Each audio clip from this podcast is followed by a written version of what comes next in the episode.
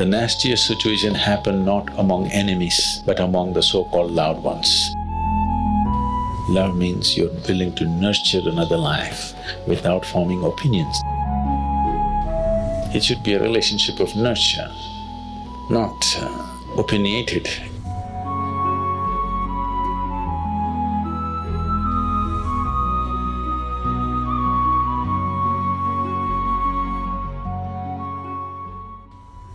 These are not your loud ones, these are your extra limbs.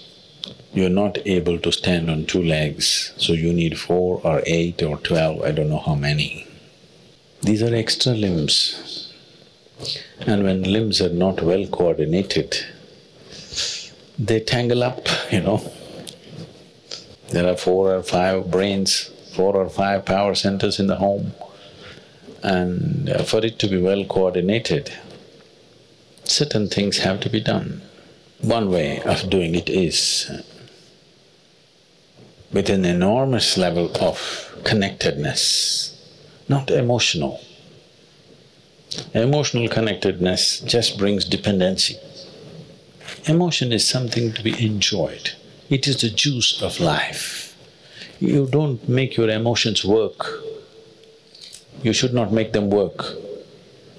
You can make your thought work, you can make your body work. Don't try to make your emotions work. Whenever you try to make your emotions work for you, your situations turn nasty, isn't it? yes or no? Initially, I love you works. After some time, you're trying to make emotions work for you. The harder you try to make it work, the nastier your life gets. Because emotion is not for work.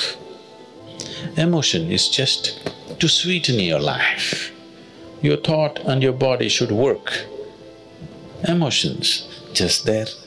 It's like a flower that you wear in your hair. Nobody wears anymore. Okay. You don't make these flowers work, the microphone works, something else works. The flowers need not work, they're just there, that's all. Emotion is like that, it's just there, pleasant and wonderful. If you try to make it work, if you try to extract some life from around you with your emotions, it is bound to turn ugly. So if you don't have a working brain, if you're not capable of thought, then you try to use your emotion to make it work. And it may work sometimes, that's the whole problem. It works initially and then you try to push it further, then your life turns so nasty, so horribly nasty. Among people who supposed to care for each other, the nastiest situation happened not among enemies, but among the so-called loud ones. You agree with me or no? Am I being too harsh on you? Yes or no?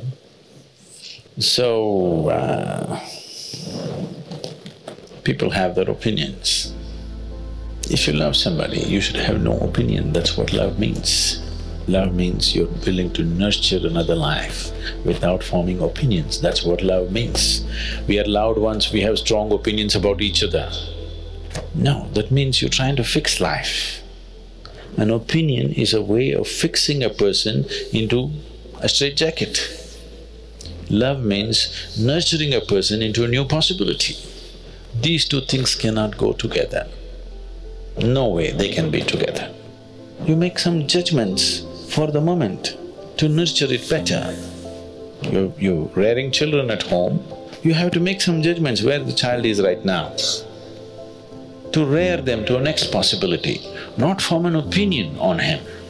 The moment you form an opinion, you have no interest in nurturing that life into a new possibility. You only want to fix it in a shell of your opinion.